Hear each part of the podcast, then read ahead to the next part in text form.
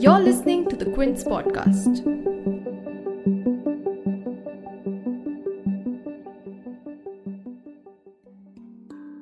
For the first time ever, it seems that a drone mounted with explosives was used to attack an Indian Air Force base. As we know, in the early hours of 27th June, two low intensity explosions were reported in the technical area of the Air Force base in Jammu Airport. IAF's Media Coordination Center confirmed the attack on Twitter and said, and I'm quoting that tweet, quote, one caused minor damage to the roof of a building while the other exploded in an open area. There was no damage to any equipment. Investigation is in progress along with civil agencies. End quote. It has been reported that the explosives blasted a hole through the roof of the building that has been damaged. There have also been reports suggesting that two Air Force personnel suffered minor injuries. However, we don't have any official confirmation on that yet. But no matter how minor the damage was, this attack is signaling a new kind of challenge, and a rather serious one at that, for India's security establishment. Is this what the future of terror attacks are going to look like? And if so, what kind of countermeasures are required, and how prepared is India on that front? For this episode, we spoke to Captain KP Sanjeev Kumar, who is a former Navy test pilot. You're tuned in to The Big Story, the podcast where we dissect the headline making news for you. And I'm your host, Shorbori.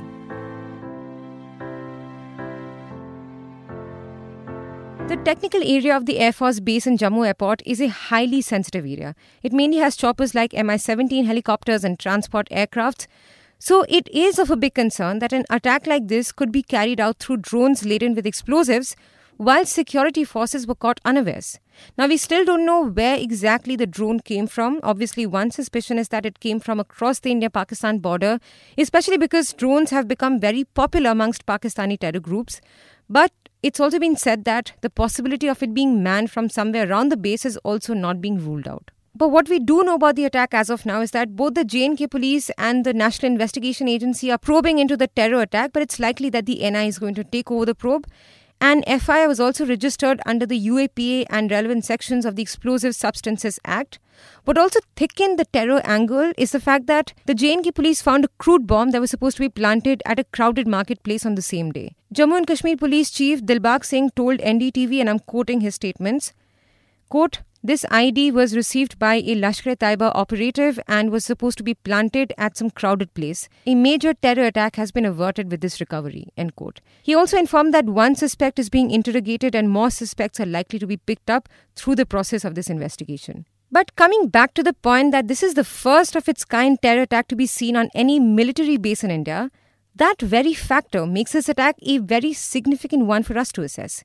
Not that this is the first terror attack ever to be carried out using drones, it's been done before. In an article written for the Quint, Captain Sanjeev Kumar pointed out that Yemen's Houthi rebel group has attempted drone strikes on Saudi Arabia in 2019. In fact, very recently in April 2021, Houthis claimed drone strikes that had targeted some sensitive areas like oil installations, airports, and military sites in Riyadh as well. The article also recalls the Azerbaijani drone strikes in 2020 on Armenian tanks, soldiers, artillery, and air defense systems. You can check out the article on the Quint website and on our episode show notes as well. But basically, even though the Jammu attack is certainly a unique one on the Indian soil, this is not a wholly new style of attack. But the message that this attack conveys, Captain Sanjeev Kumar says, is that terrorist groups and non state actors are opening up a new dimension of attack, and Indian security forces will have to be prepared to face this new challenge. Well, uh, the thing is that uh, the terrorists are always going to keep, uh, innovate, right? Uh, we keep on uh, we keep on upgrading our defenses, the conventional defenses. Mm. So the uh, the non-state actors and the, the terrorists will have to beat their way through innovation. So this is just opening up a new front, if you will. This uh, this new uh, technique that they've used uh, against us is just opening up a new front. Uh, so we'll have to now be prepared for this dimension as well. Uh, and all that it entails, all, the, all that it brings in terms of uh, logistics, in terms of uh, smart technology in terms of defenses, in terms of men, material, technology, adaptation, all of that. Mm. We'll have to uh, quickly upgrade because now they've really uh, kind of uh, announced their in- intention. Mm. it was not as if it was unexpected, but the, here is a loud and uh, clear alarm, if mm. you hmm. will. So we just have to get up and hit the ground running.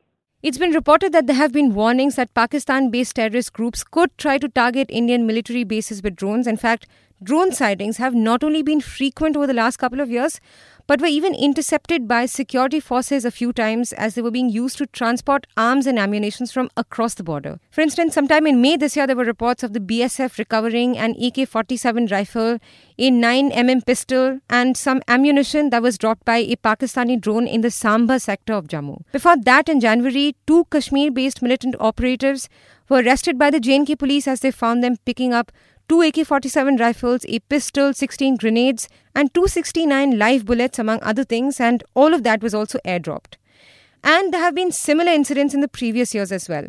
But these incidents seem to indicate that drones are fast becoming the new toy for terror outfits to transport weapons. Just look at the number of drone sightings that India has had at the borders. Earlier in February 2021, BSF Director General Rakesh Asthana had said that in 2019, there were 167 recorded sightings of drones on the Western Front with Pakistan, and in 2020, there were 77 sightings of drones around the same areas. He had also said that, and I'm quoting his statement, quote, Pakistan is very effectively using its drone technology for not only smuggling activities but also for surveillance purposes. End quote. And Asthana also said that as per intelligence inputs, the Pakistani army is looking for mini or small UAVs or unmanned aerial vehicles which can stay for several hours in the air to monitor the borders with a preferable range of 150 kilometers. So, given these warnings, are drone attacks something that India is actively keeping a watch on for now? Captain Kumar says that India has been expecting and preparing for such attacks, but while bureaucracy can slow down processes for the state, what is alarming is the speed with which terrorist groups are adapting to this new kind of attack. And that essentially is the concern, he says. Uh, well, so the first part of the question, uh, uh, definitely a yes, definitely a yes. That uh, we have been uh, we have been expecting, we have been preparing uh, for such attacks for some time now. Mm. But you see, there is a dissymmetry here. There's a there is a dissymmetry because our processes, starting from changing a single uh, technique or inducting a single new equipment mm. has to run through the entire uh, bureaucratic uh, uh cycle. Mm. so it takes, it has its own uh, timelines, it has, it has cost implications, time implications, mm. whereas the adversary, in this case the non-state actors, don't have to follow any, any such protocol. what we're seeing here is something which can be bought off Amazon.com or any online resource and you can innovate with it.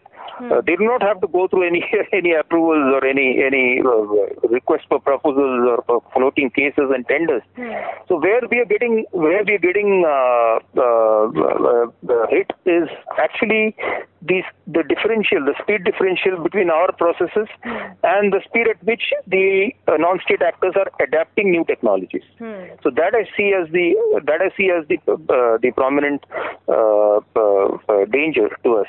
And for the second part of the question, well, in retrospect, every every attack is preventable, right? Mm. it's it's it's not that uh, uh, it, couldn't have been prevented, uh, but it it would be in the same old uh, you know cliche that the, that the the terrorists need to be successful only once, whereas we have to be successful all the time. Mm. So it's a it's a 24/7, 365 uh, 365 days uh, eternal vigilance that is required on our part, mm. whereas they are looking to exploit the gaps or exploit the small windows of opportunity that that that any any any even the best uh, force in the world will have its moments of uh, uh, vulnerability or, mm. or the uh, weak windows which the non-state actors can uh, exploit. Mm. So in this case, as you can see, they've selected a window which is uh, more or less uh, now that we have some more information about it, hmm. uh, a Sunday morning or late in a Saturday evening on a, on a uh, almost a full moon night, uh, where we have just undergone a revival of a, of a peace process in, in Kashmir, hmm. and uh, you know there were some green shoots visible. So these are the kind of small windows, and, and of course our our, uh, our lack of uh, solid anti-drone systems uh, in place. So they've exploited that window. But just because no valuable military equipment was damaged in this attack doesn't mean that potential future attacks can't cause any damage. And as Captain Kumar said, this attack signals that terrorist groups are innovating to this kind of warfare. The fact that drones can seem to fly over security and checkpoints without being detected is quite concerning. So, what kind of countermeasures are needed if you are to face more of such attacks in the future? And how prepared is India with anti drone attack tech? Captain Kumar says that it's not just India, but no country is fully prepared to counter drone IED attacks. But to start taking countermeasures, India should begin with taking these threats seriously. I wouldn't go as far as saying that we are completely prepared uh, uh, to counter the, the drone IED threat. Mm-hmm. Uh, and like I said before, no countries, even the US, as late as 2018 or 2019, mm-hmm. they were st- still uh, uh, accepting in public uh, forums mm-hmm. that they are not uh, they are not 100% uh, sure whether uh, they can they can counter a drone in every situation because there are legal issues, there are mm. safety issues, mm. there are policy issues. Mm. It, it's a dual use uh, uh, platform. Uh, it has multiple uses. In fact, when I say dual, civil and military use.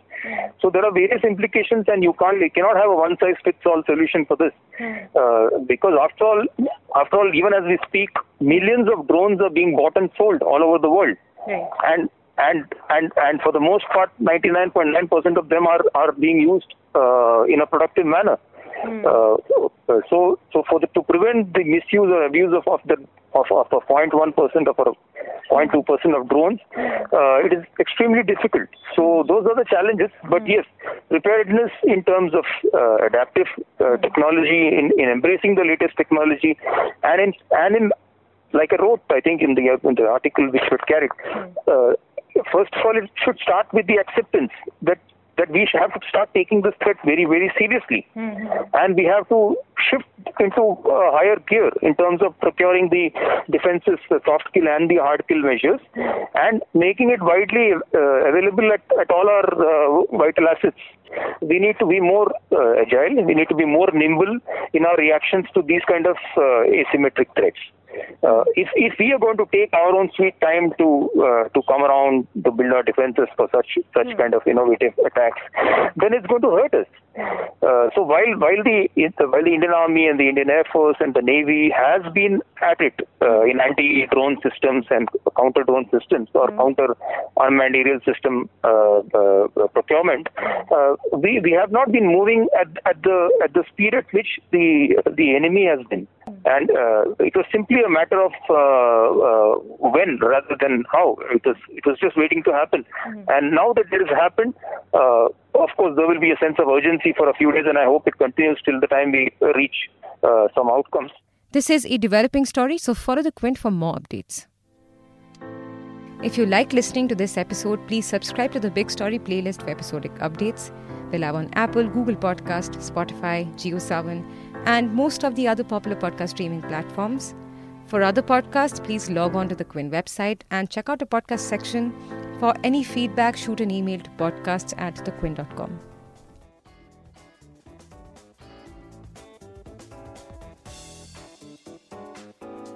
Thanks for listening.